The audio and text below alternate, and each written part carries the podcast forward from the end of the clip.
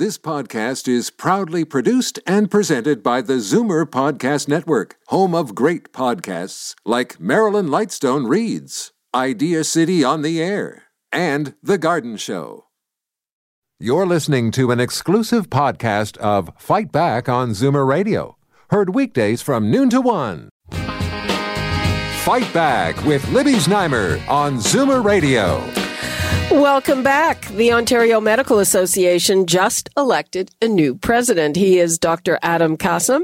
He specializes in physical medicine and rehabilitation and practices at Sinai Health and Runnymede Healthcare Center.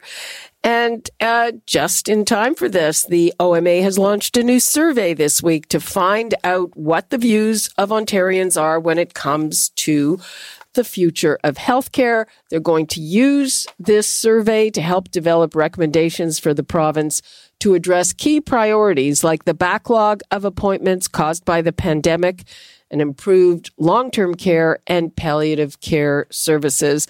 Dr. Kassam, welcome and congratulations. Kassam, sorry. Dr. Kassam, welcome and congratulations.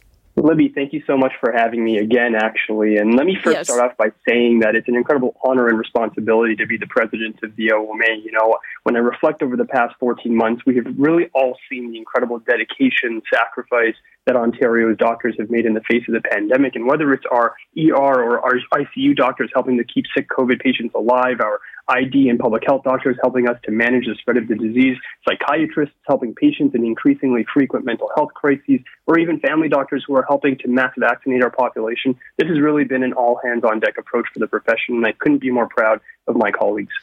Uh, absolutely. Uh, w- so, what's your priority? Is it trying to recover from this uh, backlog that's caused by this terrible experience? So, Libby, we have actually three priorities that I've set out for this for the course of the next year, and they're really inspired by the spirit of collaboration, compassion, and courage that we've seen from health, health frontline healthcare workers. My first priority and the OMA's priority has been to, to advocate for physicians. I think that we've all, again, better understood just how valuable doctors are to the health and well-being of our communities and my, my goal is to help advocate for my colleagues because ultimately I believe that well supported doctors means healthier communities and better patient care. But to your point about how, where do we go from here and how do we recover collectively as, as a society from the COVID 19 pandemic, that is a huge, huge concern for us and a, and, a, and a massive priority that we are undertaking as an organization. And what it means for us is that we engage with our health system partners to build their roadmap for the future, which is why we are canvassing and asking the public and our partners to help us better understand what their priorities are for the future. You know, the pandemic has fundamentally altered the way in which healthcare is provided. And in order for us to be successful in what we hope is creating a modern and sustainable healthcare system for the futures, for the future, doctors, I believe, will have the tools and expertise to lead us on that journey. And we really want the input of, of all of our stakeholders and patients and the public to help guide our, our work in that way. And then my last priority is OMA modernization. It's a bit more of an inside baseball kind of thing, but, but our organization is undergoing one of the most significant overhauls of our governance structure uh, in the past 140 years. And so I believe that this change and this process will help to make the OMA a more accountable and effective one for our members. Uh, you know, uh, one of the big changes in the pandemic uh, was a lot more virtual medicine, and, and most people have had a pretty good experience of that, depending on you know, uh, what is, uh, you know, what they're trying to treat. Uh, how do you see that? Do you see more use of technology? I mean, we have an aging population, we have limited resources. How do you see that? Yeah, absolutely, Libby. You know, the um, the uptake of, uh, of virtual care, so the adoption by both uh, the patient and, and physician has been substantial during the pandemic. It's been unlike anything that we've ever seen before. And, and this innovation which, um, you know, as you are describing, perhaps can facilitate more access uh, in a more timely way is definitely uh, what I believe is will be a key pillar moving forward uh, as we transform our healthcare system. I think vir- virtual care in some capacity is here to stay the, the question for, for all of us really is how do we create a model that is not only sustainable but then appropriate uh, for use? So what we are seeing uh, in many ways is that that people are comfortable, generally speaking, with the platforms that they have access to, and what what what we need to figure out is um, the role of virtual care in the in the broader healthcare landscape and and and ho- and, and ensure that it does not lead to fragmentation of our primary care uh, offerings uh, for for the people of Ontario. Uh, what about you know the role of primary care, your family doctor, with these new Ontario health teams that um, I think most of them are up and running? Well, actually, Libby, so they, they are currently being rolled out, um, and the pandemic has affected the the timeline for a lot of that rollout. And so, I think it really is still a work in progress with Ontario Health, the Ontario Health networks, that, um, and of course the OHTs that you're you're alluding to. Uh, what we know to be certain, though, is that primary care and community doctors are going to have to be part of this um, of this network moving forward. They they are the foundation uh, of care in this province. Seventy five percent of all care delivered to, to the patients of Ontario happen in the community, which means that they don't they do not happen in hospitals and they don't happen in, in tertiary centers. And so, how do we, when we are thinking about modernizing our system, how do we effectively capture uh, the, the the majority of care that's delivered in a way that's equitable, but also efficient and sustainable? Um, you know, I see here that you're talking you're talking about improved long term care. That is, uh, you know, that's a whole other ministry. How do you see your role in that? Well, I think the pandemic, of course, has has has shone a lot light on on, on long term care and, and, and the need for reform. Um, you know, when it when it and, and, and this is perhaps a broader conversation about home care, even right? How do we and community care? So as we are aging as a population, as we are growing as a population, how can we move to a system that can support um, aging uh, in a in a comfortable but also an appropriate way? And how and what what a lot of policymakers are uh, are, are, talking about and, and are discovering is that if we can create a system where people can actually age at home and we can provide care at home, which is you know oftentimes surrounded by loved ones or multi generational homes uh, that may that should be part of the solution that we look to as we think about the future. You, you just like I'm. I'm thinking, should I get going on this? Because I'm going to get all excited. Um, I am in the midst of having a little experience with home care, and the LHINs, which were supposed to be abolished, they've just changed their names, and uh, that has to be a, a central thrust of, of any policy. Um, yeah, because that that's what we all want, and that's cheaper for the system. I, I think you're right. I think that there are um, expectations moving forward out of this pandemic, not only from patients and families, but uh, but even healthcare policy circles that say, you know what, let's give this a long, hard look. Let's tr- use this as um, an opportunity to, to, to really make change. And I know that the OMA and the physicians of Ontario, who have, who day in and day out through this pandemic have been seeing patients, um, want want that system to improve as well. Uh, yeah, and and do you know if uh, the name change of the LHIN is in fact uh, going to try to pass as as uh, the change?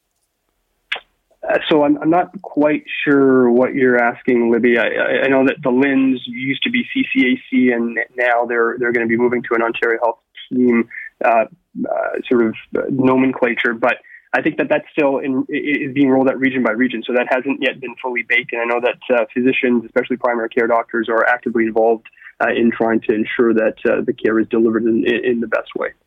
Uh huh. And uh, again, do do you think the role of the of physicians is is central enough in the system now? I think that physicians have shown through this pandemic, Libby, that uh, there is no effective healthcare system without physicians and, and our expertise. And so moving forward, they have to be, and we have to be a central pillar uh, to any kind of reform because we have the experience, we have the expertise, we have the tools, we have the knowledge, and and we have the desire to to see improvement. And I think doctors are perfectly uh, skilled and suited uh, to to be leaders in that way. And I and I and I intend to champion that cause over the course of the next year. Anything else you want to leave us with? Well, I just want to tell your your listeners that I understand and doctors understand just how much they've been through. Uh, as much as we talk about healthcare heroes and, and, and frontline workers and and all of their sacrifices, Ontarians have made significant sacrifices.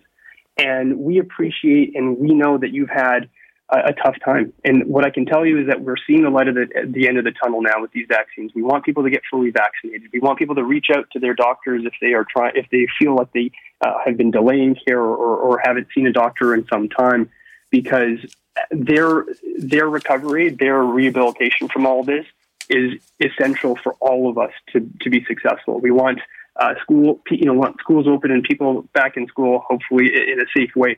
We want uh, the economy to reopen in a safe way. We want to be able to get over this pandemic, and I do think that uh, people of Ontario deserve uh, our thanks for for all the sacrifices that they have made.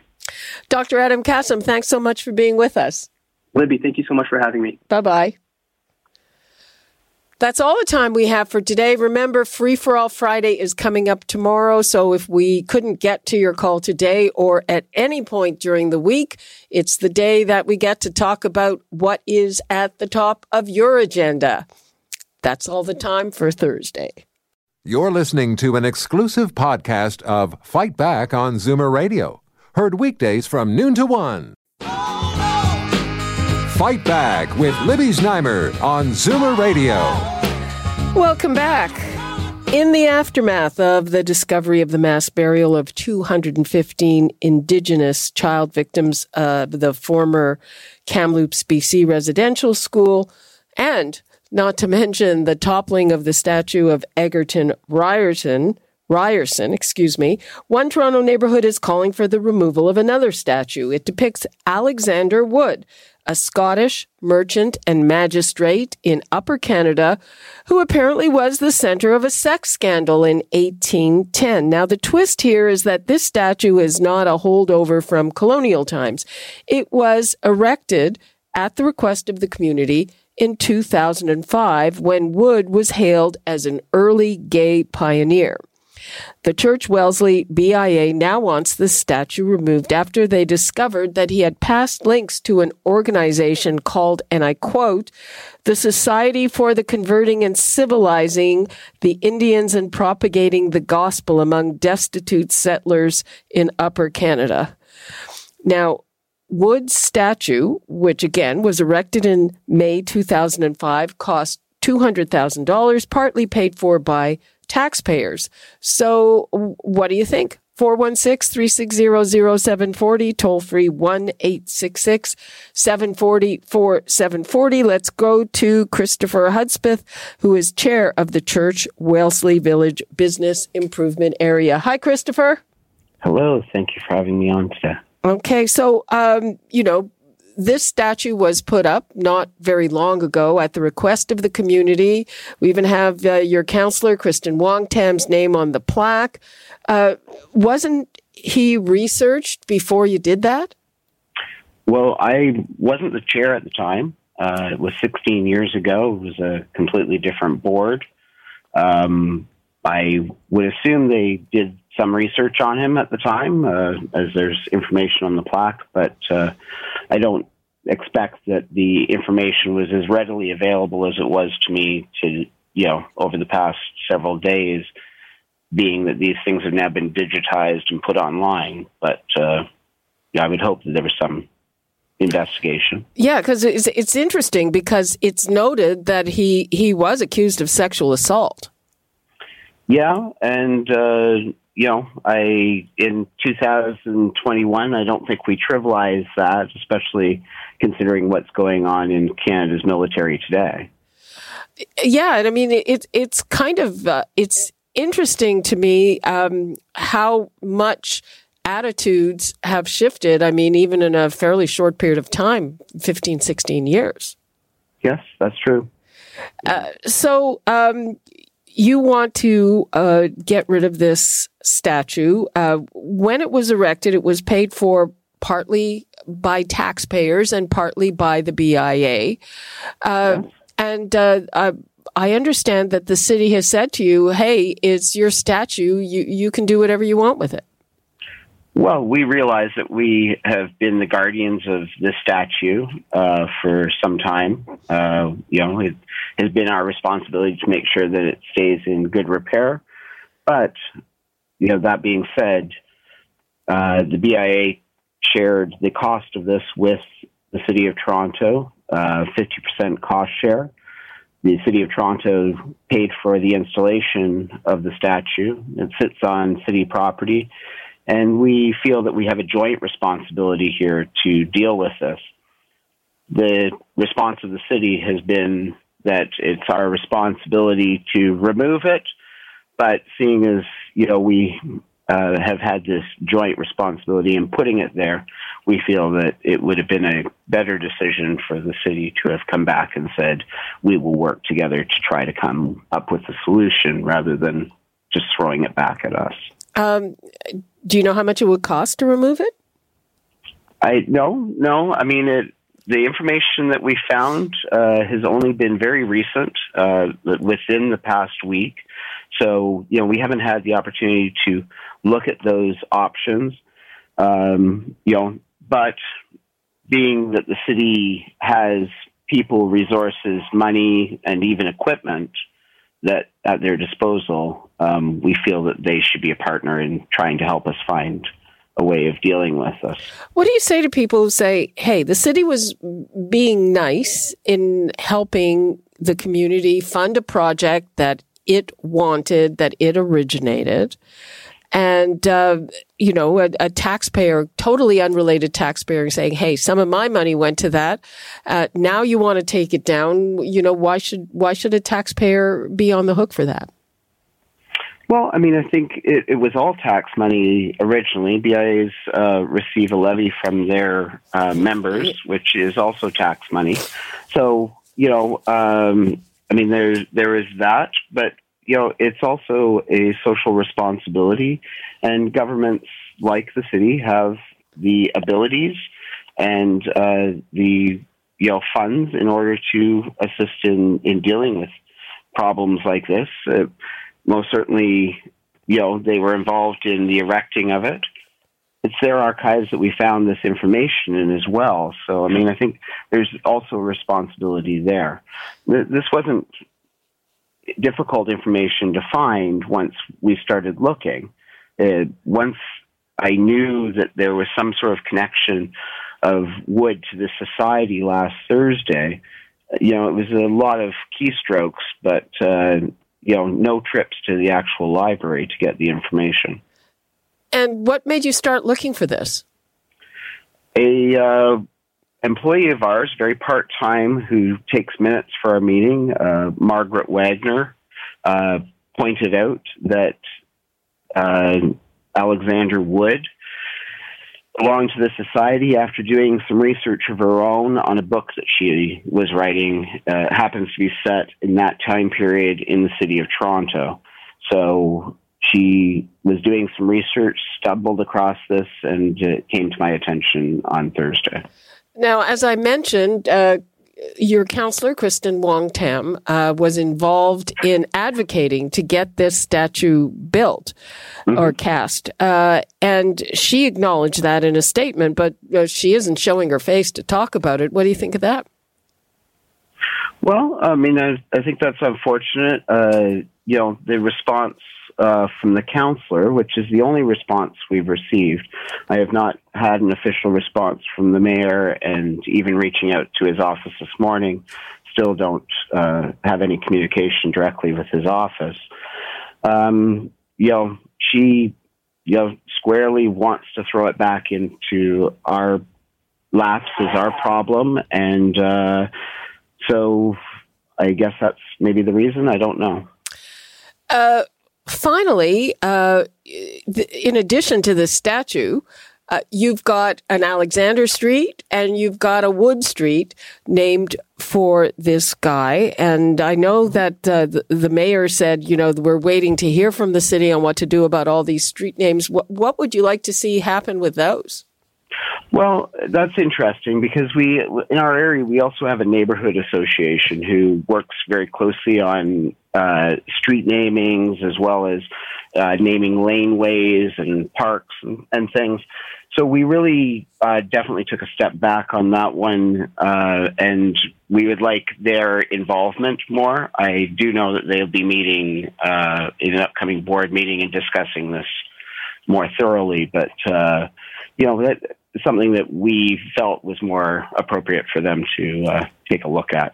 So, are are you going to remove the statue if you've got to pay for the whole shot?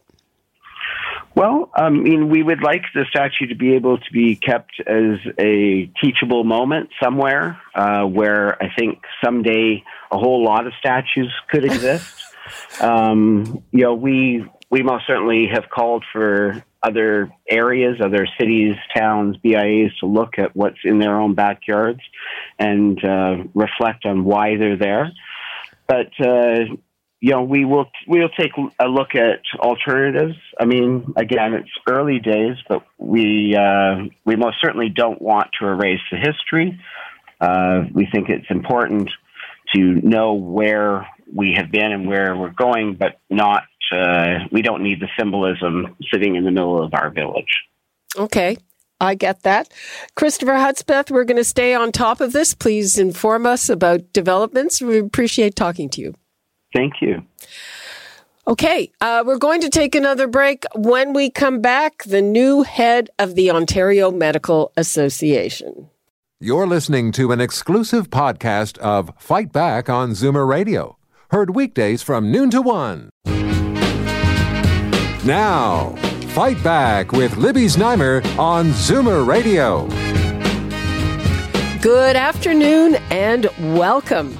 I'm guessing here, but I'm thinking that as the pandemic is finally easing, the vaccine rollout is more or less on track, and the province is finally starting to reopen, election spending is not top of mind for most of us. But it is clearly the priority for the Ford government because they are set to override the Constitution to get their way on election spending law, and they have recalled the legislature to do it. Now, the government expanded limits on election spending by third parties, limits that were originally imposed by the Wynne Liberal government.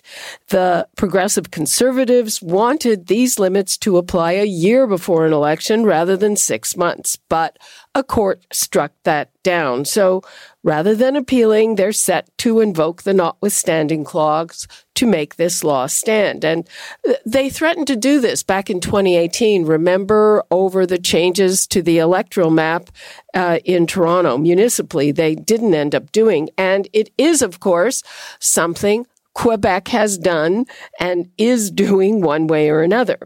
Now, among the many criticisms is that it's using a sledgehammer to kill a fly, but it is exactly a year before an election and the negative ads have started to appear. We're going to look at all sides of this. I want to hear from people. The numbers 416 360 0740 toll free 1 866 740 4740. And first, I'm going to go to someone who has worked very closely with Doug Ford. I'd like to welcome David Tarrant, who is a conservative strategist and vice president of national strategic communications at Enterprise. He was executive director of strategic communications in Premier Doug Ford's office and co author of the 2018 Ontario PC election platform. Uh, welcome. This is your first time on the show. Thank you so much. Hey, Libby. Listen, thanks for having me on. I really look forward to it. Okay. Uh, so, um, what uh, what is the government's rationale for doing this and doing it in this way? Well, I mean, what you see is what you get in terms of what's happening in Ontario, across Canada, or even if you look at south of the border in the United States. Uh, there's a real issue with what they call soft money, which is uh, extremely wealthy interests, uh, millions of dollars of soft money that go outside the party system. This is not money people donate to political parties or to candidates.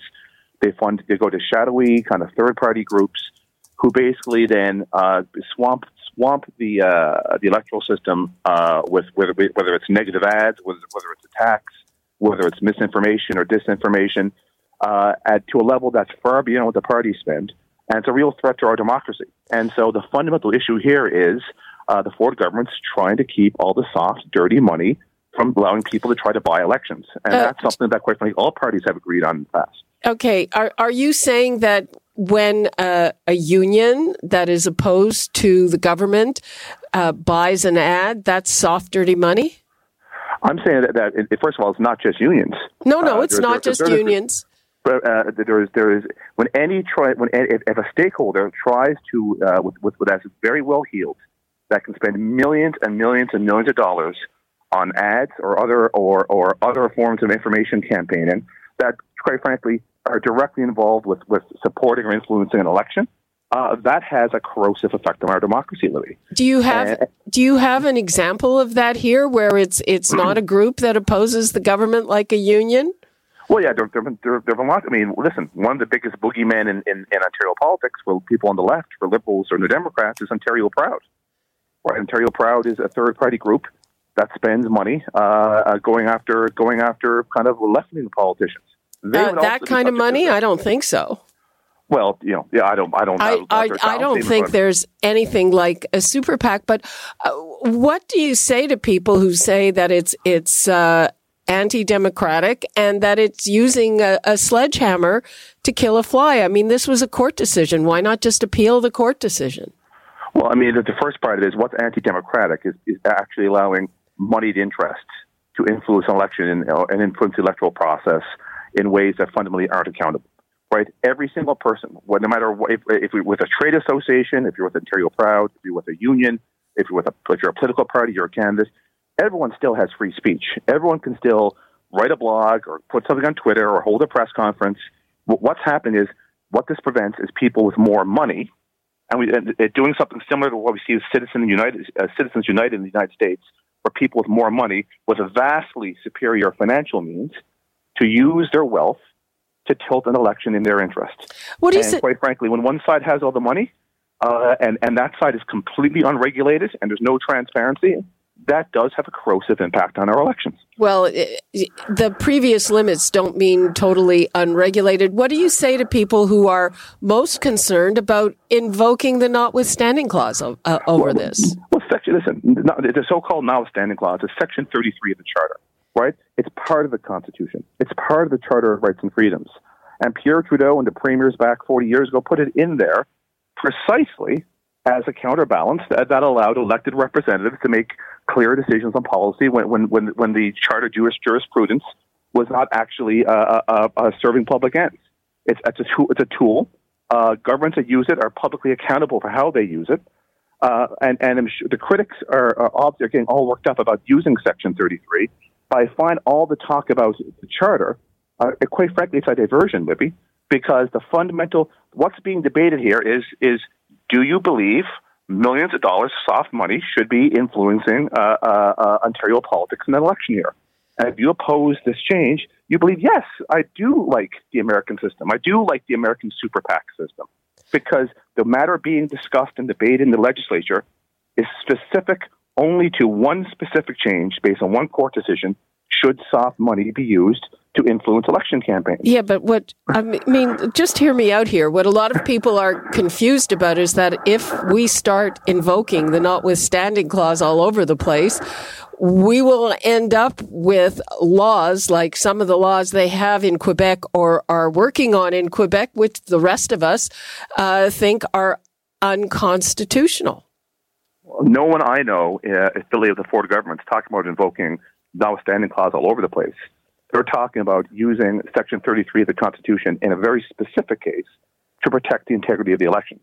If someone was to come tomorrow and say, "Oh, I want to use the notwithstanding clause to," you know, uh, well, you were going to use them, it to, to, change the electoral map in Toronto uh, in the middle of an election. The uh, you know listen, you go back to I mean I was there in, in 2018. Uh, that this is an example of why a notwithstanding clause is important. What you had was a patently flawed uh, judicial decision uh, that was, quite frankly, in humiliating fashion, struck down by a higher court, who basically concluded that the judge the judge entered that initial ruling was well out of his depth. Right? If you look at the, how the appeal court ruled on his on, on his decision, we knew that we knew that the decision was bad. Uh, and so they, it, so the notwithstanding clause was put in the piece of legislation precisely to ensure that bad law didn't have a corrosive effect on society. They ended up not having to use, use to pass that, that bill because the higher court struck it down. But but it gives an option to ensure, in the case when the the the the, the, uh, the uh, after effects or the knock on effects of a judicial decision uh, are not in the public interest, it's actually part of the charter. Like Section 33 is not overriding the charter. It's not overriding the Constitution. It's part of the charter. Uh, so, t- it's, it's, so, so I mean, it's a tool that governments uh, that, that was put in place deliberately to ensure that governments have this power that in case of emergency when they need it.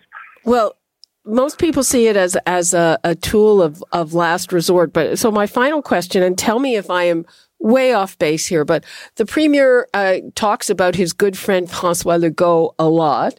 And I'm sure he watches that Francois Legault can invoke or preemptively invoke the notwithstanding clause, and uh, nobody bats an eye. And, and is he just thinking, well, why don't we do it here? Uh, is do you think that's part of his thinking? No, I, I think it's probably reading a little too far into it, Libby. Uh, I listen. I don't. I don't. I can't. I'm not going to sit here and claim to know what what the premier's thinking uh, day and night. I think what they put in place, what they filed, is a clear piece of public interest legislation to limit uh, uh, uh, an influx of millions of dollars of, of, of third-party outside spending. They hoped that the that the you know this would clearly stand muster. Uh, a particular judge in a particular case uh, made a decision that that uh, you know a lawyer can come and say they believe it's it, it's right, or they believe it's wrong, or they believe it's flawed, but they believe that's clearly harmful to the public interest. And and regardless of what happens in Quebec or what happens in other provinces, they decided that that, that given that controlling the influx of soft money is, is in the public interest, they use the tool that the Constitution gives them, that the Charter gives them, to ensure the public interest is protected. And and that, quite frankly, is how the Constitution is supposed to work, Libby. So, so I'm not sure if if if if, if Legault consciously influenced what the what Premier Ford has done here. Uh, I think this, quite frankly, stands on its own merits. Okay. Thank you so much for that perspective. David Tarrant, conservative strategist and vice president of national strategic communications at Enterprise. Appreciate your time. Thanks for the time, Libby. Appreciate it. Okay, let's bring in the Ontario Liberal leader, Stephen Del Duca. Hello, Stephen. Good afternoon, Libby. Thanks for having me back on. Uh, well, thanks for coming on. I'm uh, assuming you were listening to David Tarrant. Uh, what, what's your view of all this? I, um, you know, it's a little bit hard for me to listen to. Uh, no disrespect to your your previous guest, but uh, look, I'll give him top marks for repeating ad nauseum the political spin coming from Doug Ford's campaign team. Uh, but virtually none of what he said makes any sense in this scenario. And I will say from him and from the government so far, including the letter we saw from the government House Leader Paul Calandra yesterday, the flippant way that they are choosing to talk about their groundbreaking in a negative way decision to invoke the notwithstanding clause is really, really despicable. Uh, they either uh, they clearly don't understand uh, the way this entire system has worked now through four decades. And for your listeners, let me just say the notwithstanding clause has existed in the Constitution for four decades. It's never been used in the province of Ontario, not by a former Conservative premier, not by an NDP premier, and not by a Liberal premier. And in three years, Doug Ford has threatened once to use it prior to today and has now chosen to use it. He has no respect for the Charter of Rights and Freedoms. He has no respect for democracy. And that's because he's interested in one thing and one thing only his reelection chances come next year. And it, again, it's despicable. Do you think that he looks at his uh, buddy Francois Legault in Quebec and saying, hey, are we chopped liver? If he can do it, why can't I? No, I think Doug Ford looks in the mirror and realizes he's only in this business for himself and for his well connected friends. And now, for a couple of months, we have seen his entire government being run by his campaign team and by the partisan polling and the partisan ads that they've been running more than a year out from this election uh, that's coming up next year. And I think they got caught off guard with the judge's decision. Uh, they were really hoping that they could trample all over with their legislation uh, some of the fundamental freedoms that are protected in the charter. I think they got caught off guard. And instead of taking a thoughtful approach, you mentioned this to the previous caller, a previous guest. Instead of doing what they did last time, which is to go and seek an immediate stay of the judge's decision why they appealed, they said, no, to heck with that people don't care about the Charter of Rights and Freedoms. We're going to go straight to the so called nuclear option, invoke the notwithstanding clause, treat the Charter like it's their own personal political doormat.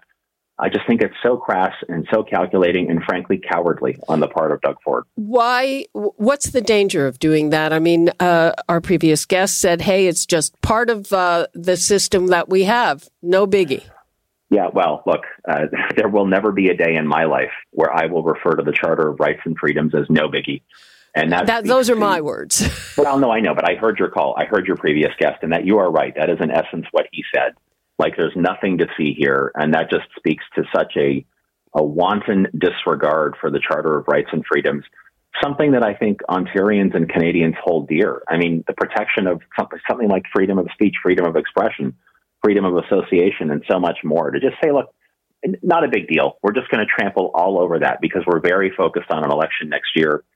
Uh, makes uh, again, I, I, keep coming back to the word despicable because that's what it is. And there's so much evidence now on the record in the last couple of months that Doug Ford is no longer governing; he is exclusively campaigning that it's actually starting to be nauseating, I think, for, for, for the people of Ontario. There's but, a whole bunch of other stuff, by the but, way, that you're, you know, that they're talking about that again makes no sense. But, but back to this, back to this question, you know, yeah. just as a citizen, uh, you know, you're talking about how dearly we hold this and, and maybe a lot of us do, but people look next door at Quebec and, and you see, you know, uh, the prime minister doesn't bat an eye when Quebec does it. Nobody's going to say a word. Uh, so, you know, what the heck? Yeah, but look, Libby, with the greatest of respect, I, I, don't live in Quebec and I'm not the prime minister. I'm running to be premier of this province. I know that I hold the Charter of Rights and Freedoms really dearly. I know that my friends, my neighbors, my family, and millions of Ontarians do as well. And I think Doug Ford will truly end up regretting his decision to use this nuclear option Second time he's considered it. First time he's doing it in less than three years when nobody, not even Mike Harris, used the notwithstanding clause while he was the premier, conservative premier of this province. That's how far Doug Ford is willing to go to save his own political skin. And let me just point out when your previous guest in this government talks about soft money and American style PAC and all this other stuff, look, the bottom line is in 2018, when Doug Ford benefited from this kind of third party intervention or advocacy during the election campaign, I didn't hear him complain. I didn't hear his team complain. They, they accepted it was part of the whole sort of free speech argument. That's fine. They're talking about big money in quotes, and they're raising the specter of corporate, well moneyed interests. If they don't believe in getting support from big money, you know, well connected interests, why did they recently double the donation limits? Uh, up until a few months ago, you could only donate, an individual could only donate $1,625 to a political party in Ontario. Just a couple of months ago, Doug Ford doubled that up to $3,300. I mean, the, the discrepancy and the hypocrisy that's at the core of everything that they're talking about is just insane for me to listen to. And again, it's because they think this is the weekend when people we're going to be reopening our economy. People don't care about the charter. People don't care about government. They don't care about any of this. We're going to do it under the cover of night. We're going to rush it through the legislature. It is so so dangerous and so so reckless, and it proves to me Doug Ford he has to go. Okay, uh, just final question before we go. So is is there no merit to the argument? I mean, we do look at the states and see those super PACs and see uh, the nefarious influence they have on the discourse. Is there no danger of that here?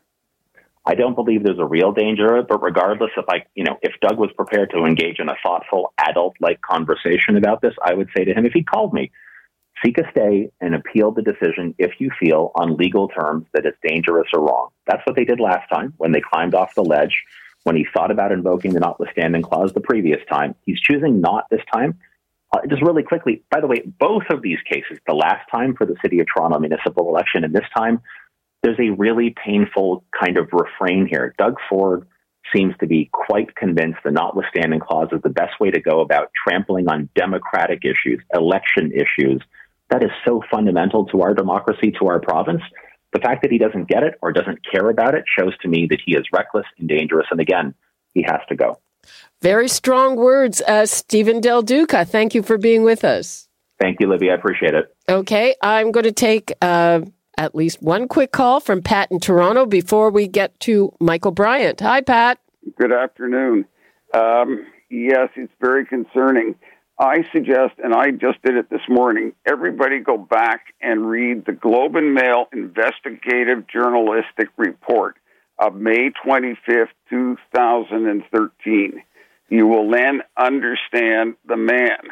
And so I, I see that piece. I see that supposedly his net worth has gone from three, from three million to fifty million dollars, uh, and the the other piece that ties in is how the man is just bulldozing anything he wants in the planning area. We've now got these MZO ability, ministerial zoning orders, where basically Doug Ford and his uh, underlings can basically do anything for anybody in the province with regard to planning.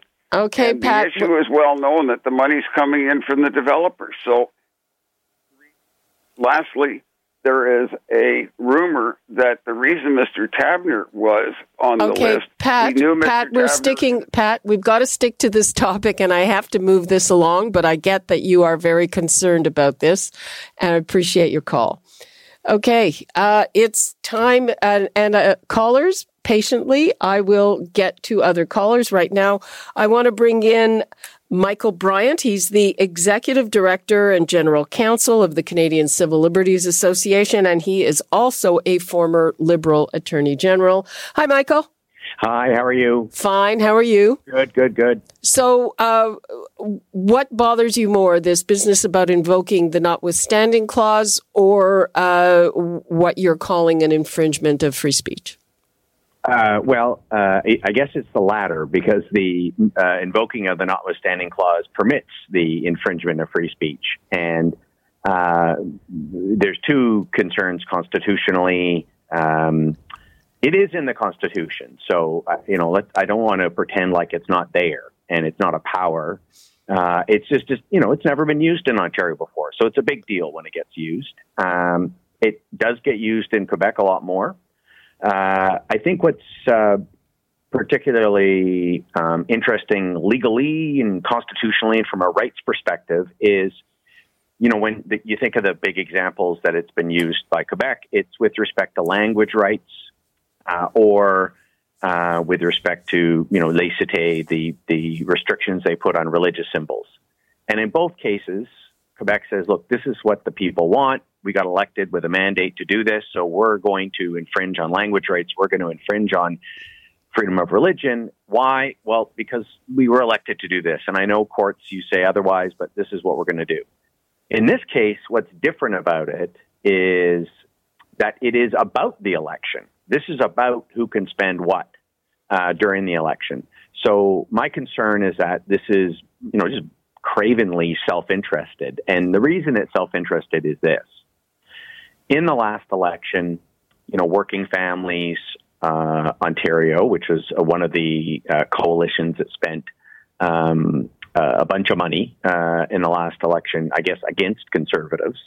Uh, they spent, um, uh, I think it was around four hundred thousand. I'm just looking. I just tweeted about this. They spent about four hundred thousand in the in the previous election. Um, the Ontario Proud, which is you know conservative leaning, um, supports. Um, sorry, Working Families Ontario spent two hundred eighty-two thousand. Ontario Proud spent about four hundred and forty-seven thousand. So if you add up all the third-party spending and you get rid of all that, then it means that the only people who are allowed to advertise during the election are the parties. Mm-hmm. And right now, the, obviously, the Conservatives have a big advantage over the others because they're the incumbents, just like the Liberals were in the last election. And so you can expect that they will outspend their opponents. And what it means is that the conservative message gets out. And, you know, if they can raise more money than the other parties, well, then that's part of democracy. But um, the other parties, who, sorry, the other people and the, and the, and the so-called third parties, so Ontario Proud, Association of Municipalities. I mean, if you look at the list of third parties, it's kind of, it's interesting uh, some of the names and what some of them spend. But firstly, they're not huge numbers. They're all under a million dollars.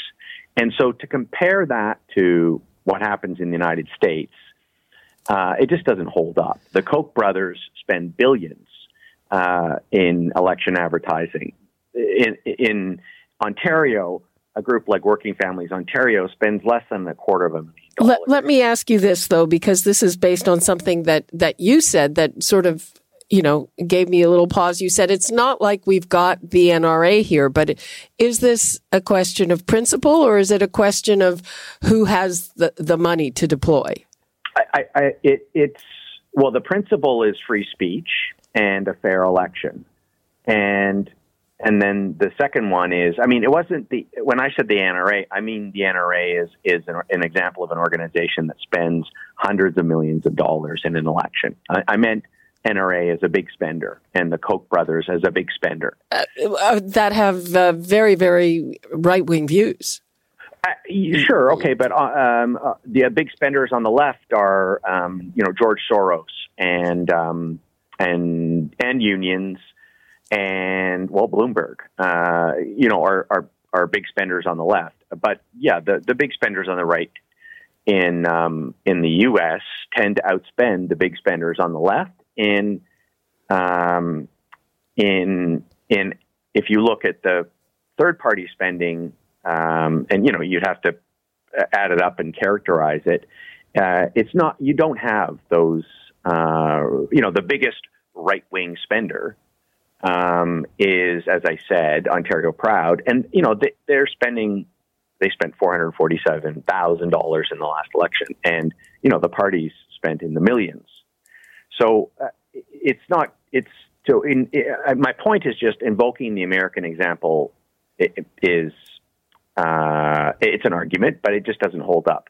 The legal problem with using the notwithstanding clause is that it allows a government to infringe uh, people's rights. Um, and in this case, it, it allows them to infringe people's rights um, based on a, uh, on a court decision. So that's the concern: is that this will mean overall the erosion of people's rights. And as you can imagine, the Canadian Civil Liberties Association does not want an erosion of people's rights. But just in case you think this is um, uh, a pox on the Conservative House, no. Uh, the it was the Liberals who brought in this third party spending limit in the first place a couple years ago. Yes. And in their and they put in place um, six month limit. On, they put in uh, they put in restrictions on spending within a six month window. CCLA went to the legislature and said that's unconstitutional. When the conservatives did it, we went in there and said the same thing. We were um, we opposed what the liberals did in uh, 2017, I think it was, when they brought in that when they passed that legislation. And in BC, the BC government tried to do this as well, except they limited the restrictions to 40 days. So not six months like the Liberals or 12 months like the Conservatives, but 40 days. And in that case, the court struck that down and said you can't restrict third party speech, uh, uh, political speech, particularly um, around an election. It just it violates our constitution and uh, and it gives too big an advantage to the incumbent government. So, Michael, final question: If if they do, if they pass this, is that it? No recourse? Uh, there's a, a, couple of possibilities, uh, and um, uh, one of them is to challenge the notwithstanding clause bill that's before the House right now, uh, on the basis that, in effect, it is um, trying to overturn Section three rights under the Constitution, which are democratic rights and the Constitution says that Section 33 can't be used on democratic rights.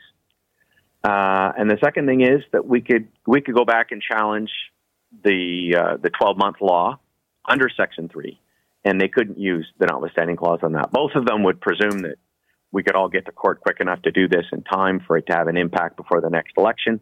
And I don't know if that's possible with our current court system. Okay, uh, it's uh, fascinating, and we'll yeah. stay on top of this. And thanks so yeah. much for your perspective, Michael Bryant, head of Anytime. the S- Civil Liberties Association. Thank okay, you. as promised, going to get quickly, I hope, to a couple of those calls. Bill in Toronto. Hi, Bill. Hi, I'm a member of one of the biggest unions in Canada. They support uh, obviously left wing uh, politicians, and I've complained numerous times about my union dues being used to fund fund them. And also internally, they launch a campaign against any right wing, any conservatives that are running. And I told them, I said, I don't want my money. You, you have no right to take my money and use it for, for po- politics that I don't support. I wanted the money to go to charity. That can't happen. They basically said, too bad. So I support for it. Get the union. Unions and government have been in bed for a hundred years. Time to time to split them out. Well, I mean, your your issue is is uh, very. Uh, it's clearly an issue, but it's it's kind of a different issue. But I hear you. That is one of the problems. Well, Libby, when you're funding a union and you go to work, and you have no choice, right? Three or four emails from them telling you how to vote. that that's pretty offensive to me. I, I totally get that. I totally get that. So, um, Bill, thanks for your call. Thanks. Okay. Jason in Etobicoke, very quickly, please. Hey, uh, hey, Libby. I uh, just wanted to say that I believe that this is entirely unconstitutional. The government, the laws have said that. It's an abuse of power, clearly trying to gerrymander things towards the conservatives. Go figure that they passed this law the same day that it shows in a recent poll that the NDP is at neck and neck with the conservatives. Now they're passing this law because they uh, and uh, because it's clearly they've clearly spent four years attacking workers, and now they don't want workers to have a voice. What they do want is their rich donors to be able to funnel money through Mattamy, Mattamy Homes into uh, Ontario Proud Doug Ford didn't have a problem with that, and I'm sure your previous conservative uh, per, uh, person who called in didn't have a problem with that either. So okay. this is a matter about who gets the talk. Okay, Jason in Etobicoke, thanks for your call. Thank you. We've got to take a break. When we come back, we'll be talking about a question of taking down another statue of uh, an old white guy. So uh, the numbers to call 416 360 0740, toll free 1 866 740 4740. This time it's happening in an organized process. It's uh, actually a very interesting story, and we will get the details when we come back. You're listening to an exclusive podcast of Fight Back on Zoomer Radio Heard weekdays from noon to one. This podcast is proudly produced and presented by the Zoomer Podcast Network, home of great podcasts like Marilyn Lightstone Reads, Idea City on the Air, and The Garden Show.